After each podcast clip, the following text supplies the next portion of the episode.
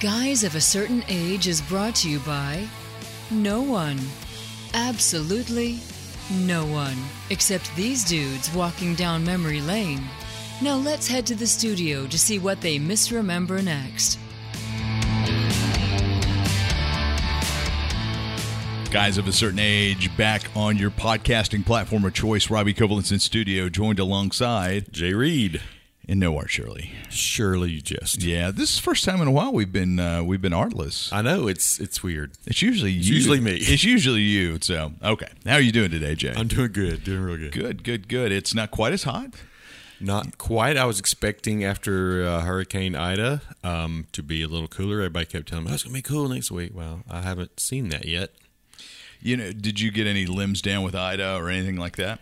It, that requires trees, and we have very few. You don't have any trees around? We have a couple of trees out front, and I have a tree in the back corner of my lot that started out as a weed and has become a beautiful tree. So I don't really know what it is, if it's a super tall weed or a tree. You might want to get that looked at. Well, the, we have a lot of woods behind our house on the other side of the fence, so I'm thinking that something, an acorn dropped or something like that. Ah, there you go. Turned into an oak. Cool. A mighty oak. Mighty, mighty oak. All right, let's jump into some geekage of the weekage. What you got on your uh, your nice little Yeah, uh, well, I've got a couple list? things. I thought I would, since we're artless, and he usually has the uh, movie pushback news. I, Yeah. a couple of things came out recently. It looks like Ghostbusters, the new one. Was it called Ghostbusters. Is it Afterlife? Afterlife? I think. Yeah. Yeah. coming out on November nineteenth, which is just a week later than it was going to be, but it apparently replaced the the date for uh, Top Gun Which has been pushed back to May of 2022. Yes, 2022. which then further pushed back Mission Impossible 7, which I didn't realize was even a thing, Sure. to September of next year. So I don't know if people are saying, well, we're not quite sure if we're ready to go back to the theaters or not. We're going to push this back again, but But you know, to me, Top Gun should be a Memorial Day release. that makes sense. You know, that's when the original came out. Okay. You know, so so to me, it's a summer movie release. It's not a winter movie release. That makes all kinds of sense. So yeah, I just hate it because we talked, I think, once about how many millions of dollars were just being churned up by movies not being released. Like the James Bond was the one we talked about, which still hasn't been released. yeah, it, so- but it's supposed to release around Christmas. I Does it? Okay. Yeah. I haven't seen a date recently. Uh, the final international trailer dropped the week before as we're recording this, so that Okay. that tells me it's probably happening soon. Uh, Marvel is keeping, um, you know, as we record this, um the Ten Rings. I can never get the first Shang-Chi, Shang Chi, which we're going to say. and the Ten Rings um, premieres tomorrow as we're recording this, and so that's not going to be on Disney Plus for quite a while. So Right. I'll be curious what that does. Are you going to go see it in, in the theater? I want to. I want to, yeah. We should do that this weekend. We should do a group visit. Yeah, that would be fun. That would be lots of fun. So, um, all right, what else you got in your What else? I, as I was looking for that, I came across this other little nugget. Uh, there's going to be a, a holiday special called Merry Little Batman. I saw that. See that? Yeah, yeah. So Damian Wayne, whoever that is, six year old, finds himself alone in Wayne Manor and has to to don the cape and cowl to fight off people who would want to steal Christmas. It almost sounds like a little bit of Home Alone, Uh-huh. Batman style. Yeah. which would be funny, I think. a cross between Home Alone and Teen Titans Go. right. Yeah, and I think it's it is animated. Yeah. I think it's the Teen Titans Go style. So Okay. that would, and it's going to be, I, I didn't have a chance to see what all this involved, but it's going to come out first on Acme Night on Cartoon Network. Sure. Um, and I'm not exactly sure what that is, but another, and then it'll come out on HBO Max later. sure. Um, another show for guys of our age that we might identify with was Steve Urkel. Did I do that to the holidays? Which, did you ever What? watch Urkel? Uh, no, I was not a big Urkel. Okay, well, Urkel kind of grew on me later, but uh, I don't know. if Kinda like that tree in your adult- backyard. Exactly. Yeah. I don't know if it's him as an adult. I didn't uh, see any trailers or anything on this, but but I did enjoy Urkel enough that I think I would probably try to watch that just for the heck of it, just for Why old not? time's sake. Yeah, it's the holidays. Yeah, that's right. I mean, if you could have the Star Wars Christmas special with Wookiee Life Day, anything goes. Right, and then the Lego. Yeah. So anyway, so Merry Little Batman. I didn't see a date, but watch out for the Acme Night on Cartoon Network. Yeah, it'll be towards holidays, I'm sure. So, uh, my geek is a little different. Um, so, how many times have you pulled up to a McDonald's and you wanted a soft serve cone, and the ice cream machine is always broken? I don't do that, but I bet you I know what you're about to tell us.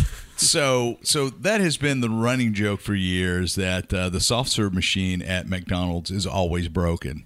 Well, finally somebody's going to do something about that. So the Federal Trade Commission, Joe Biden's administration is investigating whether there are unfair trade practices involved with the soft serve McDonald's ice cream machine servicing contracts. Wow. So as I understand, the um, the manufacturer of the ice cream machine is the only person who can service That's correct. a soft serve ice I heard a whole machine. podcast on this, so you're right. Did you? So right. so Yeah. is that is that right? that's exactly right. So and apparently it's pretty difficult to get the manufacturer reps to show up to fix. Either it's difficult to get them, or there's just not enough to get around and fix it for the number of times that it goes down. So the Federal Trade Commission is looking to see if that's an anti-competitive practice, mm. and so if it is, you would think that the franchisees, because remember, McDonald's does have corporately owned stores, but most of their stores are owned by independent operators who franchise the McDonald's name and everything from them. That's mm-hmm. why quality of service can vary. So, as I understand, the franchisees do not have the freedom to pick up their own service provider to fix the ice cream machine. Right. And so the FTC is going to see if that's correct. And apparently, just to go a little deeper, there's like codes that you can punch in to this machine, and if you know the codes, you can get in and you can fix. It. There's just like one or two little things that can go wrong that can set the whole thing off. They're not major issues, but if you don't know the codes to do it and they don't share them, then you can't fix it. So I, I read about a couple or heard about a couple that were trying to. It wasn't ice cream. It was some maybe a yogurt or something. They were trying to put machines in a in like self serve kind of outlets, almost like a vending machine in different places, and they they hooked up with this company and got kind of into the same mess and they kind of reverse engineered or figured out how to get in and it caused them some trouble Well, you know, and, and that comes to the whole serviceability of a piece of equipment that you buy. How much are you allowed to service as the owner of the piece of equipment mm-hmm. versus how much is the manufacturer trying to keep that a closed garden, a closed wall system? Right. You know, and so we've seen that with Macintosh computers because they've become infinitely harder to do upgrades to. Um, and so there is a case, I believe, in the European Union that may force Apple to allow you to repair phones easier. And I didn't research that, so but um, well it's kind of the somewhere between trade secrets and just uh, you know having that extra income for their yeah, yeah. guys. So back to the McDonald's ice cream. This is kind of cool. So uh, I'm going to butcher this guy's name, and Rashid, I'm going to apologize for this. So a 24 year old ice cream fan, just fed up with broken ice cream machines at McDonald's across the nation, he was managed to re he managed to reverse engineer the McDonald's app to create a map of every broken soft serve machine in the United States. I think I heard that. Rashid Zahid, Z A H I D. He's a software engineer. He came up with the the idea this summer after failing to order a McSunday at a McDonald's in Berlin because the machine was not working. So that would be probably Berlin, Germany, which it would be much more difficult to probably get service there. The website is called mcbroken.com, M C B R O K E N.com, and it shows the percentage of restaurants that currently have broken ice cream machines and uses red and green labels to identify stores currently serving up soft serve. So, Wow. And if you want to listen to the, the podcast that I listen to, is, oh, is- thanks for honing in on my geek of the week. No, go ahead, Jay. Yeah. I'm just uh, working with you here. Um, the Sporkful, S P O R K F U L. Uh, just Google Sporkful McDonald's. The episode name is Hacking McDonald's Broken Ice Cream Machines. Oh, It's that's fascinating. I need to listen to that. So as we record this, it appears that 11.18, 11.18% of McDonald's uh, machines in the U.S., soft serve machines in the U.S. are broken. but good news for us, it looks like everywhere around us, they're working. They're working all right. They're working. So Yeah, the the coffee shop next to our McDonald's has kind of a running joke because they have ice cream as well. shout out to uh, Shane Reed and the uh, the crew at Strange Brew. Even though Dulce does compete a little bit with Churn and Spoon, Shane's sign game is so on point, and they have made fun of McDonald's for years, and rightfully so. I, I don't understand the folks who drive through that McDonald's to get coffee when you have Strange Brew next door. right. I mean, it's just like, really? But but those who love McDonald's coffee love McDonald's coffee. Well, even McDonald's has kind of fancified their coffee. They have McCafe. Yeah, yeah. And you know, I heard something, I, I read something not too long ago. You know, McDonald's Coca Colas always seem to be just on point. I mean, it's it's a it's a little sweeter, a little richer. Well, according to an article I read, um, the syrup mixture is higher. They put a higher percentage of syrup in their they dial it up in their fountain machines. So it's calibrated. So once the ice in the glass melts it's going to be the proper consistency for a Coca-Cola, right? Because obviously, when you're calibrating and you're going with with the liquid, if you if you if you calibrate for just a little liquid coming out of the uh, out of the nozzle, It's going to change by the time everything. Is, yeah, by the time everything melts, you know you're you're you've added probably another fifty percent of water to it. Well, supposedly they're supposed to at least calibrate the syrup mixture to compensate for the ice volume, and so that's why it always tastes a little sweeter coming out. That's interesting. I've thought about doing that, and I've heard others do that with like iced coffee. You make coffee ice cubes with like your leftover. If you bake a Yeah. pot of coffee in the morning, you don't drink it. I'll make ice cubes out of it and then drop it in. That's right. Ice coffee so it doesn't get That's right. diluted. Uh, I've always wanted a uh, I've always wanted a fountain machine at the house or here at the office, and that would be deadly because I, I love a really high syrup, high sweet fountain drink. So It's hard to beat a fountain coke. it is, it is. All right, we're going to uh, we're going to wrap this segment up. Come back. We're going to talk um, musical movies that are not musicals. That's hard to wrap my head around. Yeah, up next. We're back, Robbie, Jay, guys of a certain age, and uh, last week we talked Schmigadoon. I finally finished watching Schmigadoon while I was Good out for of town. you. Yeah, no, I'll never get that time in my life back. I just didn't care for it that much, so I, I had to finish watching it because I'm a completionist. Yeah, me too. um, my wife's like, "Ah, you go right ahead." So I was out of town Mm-hmm. um, for four days, had extra time, and uh, it's like, okay, we're going to take it through. And Well, it, Yeah. you didn't lose a lot of time. It was only a what a six hour whole whole series, right?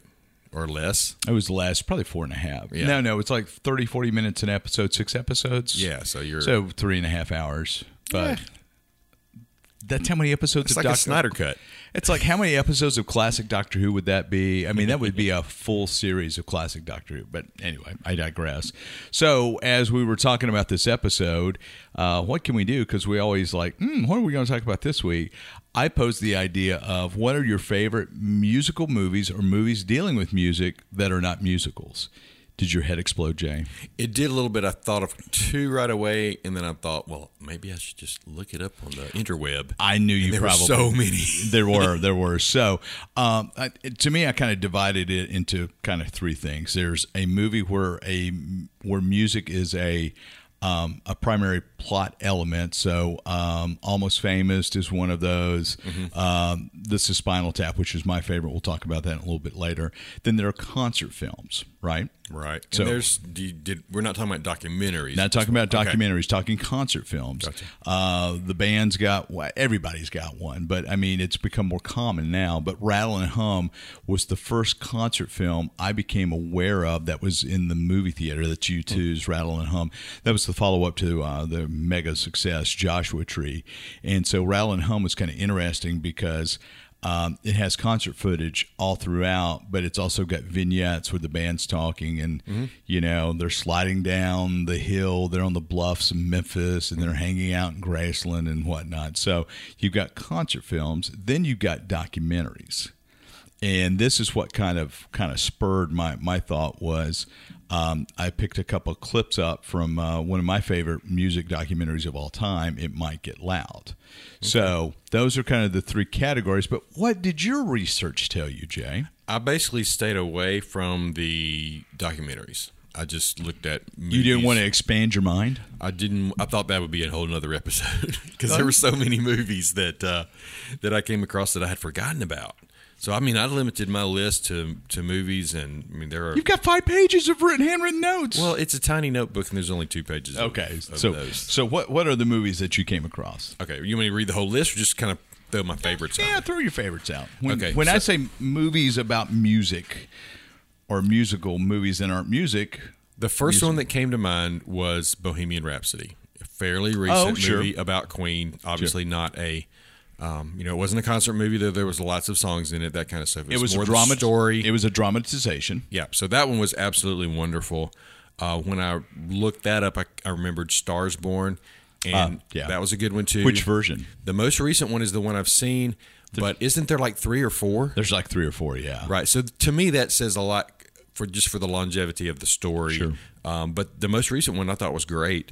Um, Rocketman. Would you consider that a musical? Because it was kind of a it was a story, but I didn't watch it. Okay, well, there was a lot of, from what I recall, there was a lot of music uh, sort of embedded in the story, so it almost told the story a little bit. You know what we should do? We should get my buddy Brian Stevens on to talk um, recreating 80s music. Brian's a good buddy of mine. Actually hosted uh, my first Christian music video show that I ever produced back in the late 80s. He's a uh, studio producer, session drummer over in Atlanta. He um, he is one of the principals in a Elton John tribute band Okay. that's touring the well up and down the East Coast and the, in the Southeast. They're going to actually be in Meridian at the Opera House on October 22nd. I Oh, neat. So um, the whole idea of recreating the Elton John experience Mm-hmm. because they've really Vegas up their show. So he might be a good interview to have on. that might be a good field trip for the guys of certain age. Yeah. too. Well, actually, so side story. This is really cool. So Brian, uh, you know, we were in school late '80s in Meridian. Um, he, this is before the Opera House, which is now known as the Riley Center, was renovated, and I, I had connections there, had access there. There was a Christian band called Barren Cross mm-hmm. that had lost their drummer. And so Brian wanted to audition for Barren Cross, and so we came up with the idea: let's hold, let's you know, let's do a rock concert in the Opera House. And so they let us do a rock concert in the Opera House. It was called Coupe de Grace, mm-hmm. and we had about 150 people there. And I we did three or four cameras and did this video demo for Brian to audition for Barren Cross. Didn't get it, but it was a lot of fun. Sure, it's fun. 31 years later, we're back full circle, and he's brought a band to the Opera House, which is a phenomenal performance facility. And so I think we may uh, we may end up taping and documenting the night. So it's going to kind of closure if if teenage Robbie and Brian could only see where old man Robbie and Brian are now. You That's know. neat. So, but anyway, it might be fun to get uh, to get Brian on. So Yeah, Anyway, all right, let's So, get off the rabbit trail. Back So- on the ra- ra- Yeah. rails here. Um, I actually enjoyed the Pitch Perfect movies. I liked the acapella singing. Um, I thought they were funny. So all the Pitch Perfect movies, those are movies about music. Uh, I had forgot about School of Rock. School of Rock's on my list too. Okay, that was a good one. I'll let you talk about it. And we talked a little bit about this in a previous episode, I think.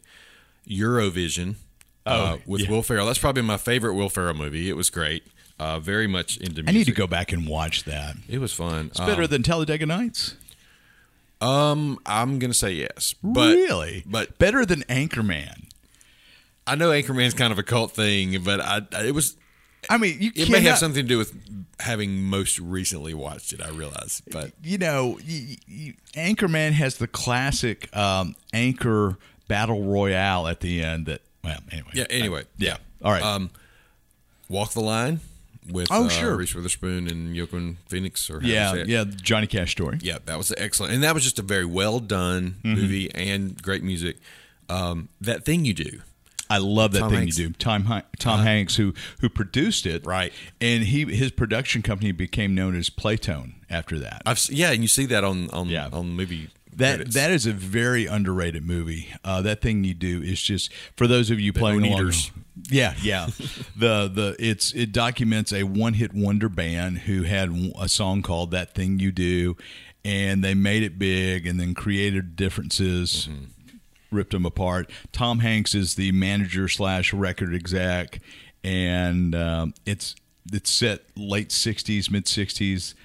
Fabulous movie. Yeah, Great it's movie. just well written, and the music's good too. it is. Um, Mr. Holland's Opus. Ooh, yeah, that's I right. forgot about that one. That one is classic favorite. But that's more. Make you that's cry. especially if you're a band geek. Absolutely. Uh, if you're a band geek, because there's that special that special relationship band members have with their band director. Mm-hmm. That's So, true. I hadn't thought I- about that way. I've heard that you know when band directors change, some kids, middle school kids, stand outside and cry about it. But uh, Possibly. hey, Mrs. Reed, thank you for this gift that keeps going giving. Oh, boy. Yeah.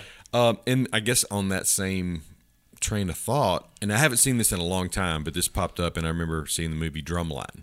Oh, yeah. I was a drummer, Yeah. so that really kind of resonated with me, even though our drumming probably didn't meet quite those standards. Oh no, yeah, that's an HBCU college drum line, Right. Which traditionally HBCU football bands are Showstoppers. I mean, yeah. Oh man, yeah, yeah. So good list. So those are the ones that I, I mean, there's a bunch more, but those are the ones that I would put out as my favorite. Oh, brother, where art thou? Would you call that a movie about music? There was a lot of music involved. There was a lot of music involved, and they had their whole uh, their whole the whole shtick was that they were a, a gospel. yeah, and they had their big um, oh, what was the name of the the tune that they Um, that they oh recorded gosh, um, that just changed the world. I can't remember. It, I think Alison Krauss and Alison Krauss did the uh, did a regular version of this. Uh, Down to the river to pray. Is that it? Something like that. It- Nah, uh, well, anyway. classic bluegrass gospel song, but but that's a great movie too, and it has a lot of music, and it's kind of got a, I don't know if you call that a, what what does that say? Where y'all use the fa- not the Falcon, but the uh, Oh, the, the um, Albert a MacGuffin. MacGuffin, Yeah. maybe I don't know. yeah. So But anyway, there's others, but those are the ones. A Green Book. What about, you- would you call Green Book a movie about music? yeah, I've never seen Green Book. It is excellent. I've heard it's fabulous. You should watch it. And it, it it's a piano player, sort of jazz Yeah. musician who's the the star and And Viggo Morrison is his uh, driver. driver, Yeah, yeah. yeah. Yeah. So, So it's kind of a it's kind of a reverse driving Miss Daisy. almost. kind of yeah, Yeah. in a way. Yeah. So, all right. Yeah, those those are good. Those are good. But you left off. This is Spinal Tap. Well, I knew you were going to talk about it. Yeah, but that is the greatest greatest musical movie of all time because it goes to eleven. I haven't seen it. You haven't seen Spinal. I knew that was going to be a problem. All right, that's it. We're done. Hey, I'm it's on apparently my I- list to watch. I just haven't watched. it. Apparently, I've got openings for two guests. I mean, two two co-hosts. So uh, send your resumes to. So so Spinal Tap. This is Spinal Tap is a mockumentary. It's one of those first mockumentaries that came out. Spoof movies about a And it's faux a. Rob Reiner. Uh, thing, Rob too. Reiner. I think it was maybe a second or third feature film that he directed.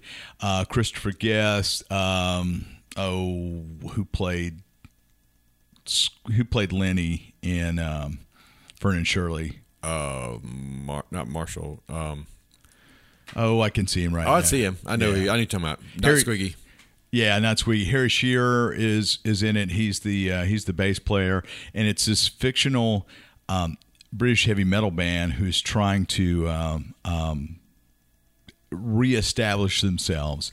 And so Rob Reiner tracks them on their uh, release of their. Their, new studio album that's releasing in the states called "Break Like the Wind," and uh, so tons of uh, tons of memorable bits. It's just hilarious. You've got Billy Crystal in it. You've got Fran Drescher. You've got Wow. everybody in this who guest stars because everybody loved Rob Reiner at that point. Michael McKean. Michael. McKean, you know, and so it's. Uh, I would highly recommend if you liked Best in Show. Did you like Best in Show? I'm trying to. The That's uh, another Christopher Guest movie. yeah, yeah. So it's the dog. It's been uh, a long time. Yeah. So if you like that type of humor, this is Spinal Tap is great. You know. So Wow, Ed Begley Jr. oh yeah, yeah. Look at that. That's Jay scrolling through the. Uh, Dana Carvey. yes. That's a who's who. That is a hilarious movie. If you have not, if you're listening to this podcast and you have not watched This is Spinal Tap, turn it off right now. Go find it and watch it. Okay, I'll be right back. Well, Jay lied. He's not going. So, but uh, we should like you know duct tape you to a chair and make you watch it. So, Uh, you don't have to do that. I'm I'm gonna watch it. well, to, to enjoy it in the correct My wife has bunko tonight, so that may be a good chance for me to watch a movie that she would have no interest in watching. Oh, well, she might. I mean, you know. she surprises me every now and then. Yeah. So you mentioned School of Rock with Jack Black, Right. Which uh, I, I love that. So the whole idea is Jack Black is a loser teacher who is trying to make it big. Um, he's a guitar player, and he ends up taking a music teaching position at an exclusive little school in Toronto. It I was don't Toronto. I it believe it was. was Toronto. And uh, so instead of teaching music theory to the kids, he forms a band that he fronts that they enter into a Battle of the Bands contest. And um, so one of the one of the cool things, one of the songs they play is a Led Zeppelin tune. And uh, they went ahead and performed the Led Zeppelin tune, um, recorded it, and then did another tune because Zeppelin never, ever licenses their stuff. And so on the extras on the DVD, there's this appeal as they're, as they're performing in this um, um, theater. Jack uh, Jack Black is talking to the camera, begging Led Zeppelin to let him use this particular song. I can't remember what it was. Please, please, please, can we do it? So any, anyway, Zeppelin ended up doing it because they sent that to Zeppelin. Mm-hmm. It- It's a great movie. It's a fun movie. So And was it actually in the movie? I believe it was Led Zeppelin song? Okay. Yeah, I believe I know. There's they're in the van, and it may have been immigrant song they play as background music, and then the band may play a tune. I can't remember. So, but a lot of fun, a lot of fun. That's a great movie, and it was really funny because that movie spawned School of Rock franchises because you can actually franchise a School of Rock and teach kids how to play traditional rock and roll instruments. So usually it's piano lessons or maybe guitar lessons.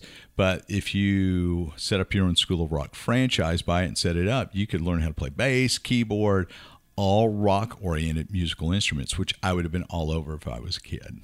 Wow. You know, I was stuck with a Mel Bay instructional book, and it doesn't teach you power chords. So, so which speaking of, one of the things that got me on this, I went down a YouTube um, hole, and the the first recorded rock and roll tune with power chords and distortion and feedback is by Link Wray, and it's called Rumble, and it was released in 1958 Okay. you probably heard it. I'll play for you off off um, mic. It was banned on countless, like a thousand radio stations in America, if I, if I remember my number correctly, would not play the tune because Rumble was slang for gang fights, Oh. and they were Okay, afraid yeah. if they played it that you know juvenile delinquency would break out. so, uh, but I came across that because I saw Jimmy Page playing it and talking about that that track. Jimmy Page, the legendary guitarist for Led Zeppelin, and to me, the greatest rock documentary. Uh, of all time is it might get loud. I've talked about it on the podcast before, and Jimmy Page talks about when he hears that, it's like, oh my goodness, this is rock and roll. Again, this is '58. This is before, you know, things are kind of syrupy sweet at that point. You've got a little Johnny B. Goode about to happen, that sort of thing. But but power chords, bar chords, distortion, and feedback. This thing sounds like something from the mid to late '60s. So, Okay. uh, pretty interesting. But it might get loud. Um, it's a documentary that Jimmy Page produced, and it's Jimmy Page, uh, Jack White of the White Stripes, and The Edge from U2 discussing their musical history. And the thing is shot kind of in the round, and it's these three guys. They've got all their guitars, all their pedals, and they're teaching each other how they play particular songs Wow. and it's pretty fascinating. So Edge asked his asked Jimmy Page about Kashmir, and you know because it's a very interesting guitar riff to open. And I mean the entire guitar riff is is fascinating, and. Jimmy says, "Well, you know, it was actually at the end of a song I'd written, and we take it and we did this, blah blah blah." And he teaches them how he plays Kashmir. I'm sure they know how to play Kashmir. Um, you know, one of the things that that Jack White does is uh, Seven Nation Army, uh, which that that is probably the greatest guitar riff of the last 20 years. Hmm. Are you familiar with the tune? I'm not. I'm, I'm, I'm familiar with him, but Dum, dum, dum, dum, dum, dum. Really? dum. Yeah, that's Seven Nation Army. okay. And so, That sounds like a high school football game. well, so, so, but it has, you hear a lot of crowds, especially in, in soccer in Europe, uh, they will break out in that chant, that Seven Nation Army chant. Huh. And so Jack Black, I mean Jack White, I always get Jack Black and Jack White. I knew I was going to do it. Jack White goes through and says, "Okay, it's an open tuning, and I've got this pedal," and he teaches Jimmy Page in the Edge how to play Seven Nation Army. Cool. And they're all playing it, and you can see the other two kind of fumbling with it, and they finally get to it. So it might get loud. It's an hour and twenty minutes, but if you like any of those three guitars, if you like U2, Led Zeppelin, or White Stripes, or anything that Jack White has done, it is a heartily recommend as a documentary. heartily, not hardly, right? Yeah, whatever. Shut up. I'm just Yeah. making sure. You have a segment later to correct, okay? Which did you have any corrections for Roland and I? no, no. no. Okay, well that's good. That's good. So heartedly, how is that? Is that better? No, that's not even a word. I just made it a word. I just made it a word. That's the thing. You can do that these days. You really can. You really can. Now, if the Oxford Dictionary will denote it as a word, I'm I've I've made it big time then. So, but Give us some time. uh, it might get loud. I don't know that streaming on any service is free. It's a rental or a buy. But again, if you're a music fan, I can't recommend that enough. And there's a few other documentaries, and we can talk about them when when Mr. Art musician gets here, rock musician gets here. Um, you know, Sound City, which is a great one with Dave Grohl from the Foo Fighters. He bought the old Sound City studios and rescued that massive board that everything that was ever amazing in rock and roll in the 70s and 80s and early 90s was recorded on. Wow. You know, and there's, you know, it- we're, we're really in the golden age of documentaries now Mm-hmm. because there's so many platforms. So, but, Absolutely. But if you had one musical movie out of that list, what would you pick? Oh gosh. Come on. Come on. Flip it back. Flip it back. Go. Probably gonna be. Like if I could only pick one, to, um, it's gonna be Mr. Holland's Opus. I think. Ah, I think that has the most meaning. Um, overall, I've probably seen it more than once. I've seen it probably five or six times. Now, there's a couple uh, that I want to see that I haven't seen yet. Like what? Like uh, Ma Rainey's Black Bottom has Chadwick Boseman in Oh, it. Oh yeah. That's supposed to be good. I haven't seen that yet, and I this is actually older. I didn't realize was out there, but as I we've talked about Marvel movies, have you seen I Saw the Light? No. It stars Tom Hiddleston and um, uh, Olsen, Elizabeth Olsen. It's a Hank Williams movie. Oh, okay. So he's Hank Williams, and I, I she's somebody Williams. I don't know Hank's whole story, but but this was like maybe five years ago before all the WandaVision and Loki and all Sure. that was so so big. So I'm curious to see how that You know looks what? to me with me thinking of them as something else. You know what we missed? Both of us should be ashamed for it. Well, it might be on my list. I haven't read every my whole list. Crossroads. Oh, I did not have that. Yeah. that was excellent. Yeah, with Ralph Macchio and Joe Satriani as the as the devil playing the guitar. Yeah. Took pla- it took place at the crossroads up the street from us. Well, a little bit, a couple of hours out in, in Clarksdale, Mississippi. Yeah, Yes. and that was like Ralph Macchio's big post Karate Kid movie. So Mm-hmm. I always had problems with it because he had this little portable Fender amp on his belt, and it's like, ah, man, that just doesn't work. You know, of course it would now because it'd be a Bluetooth speaker or something. Right. But you know, 1989, 1990, whatever, 91, whenever Crossroads was. So, but Yeah, I uh, forgot about that one. That's yeah. a good one. I'm sure there's Art. So your job, Art, when we get you back, uh, we may have to get you this episode early. You've got to tell us what we missed.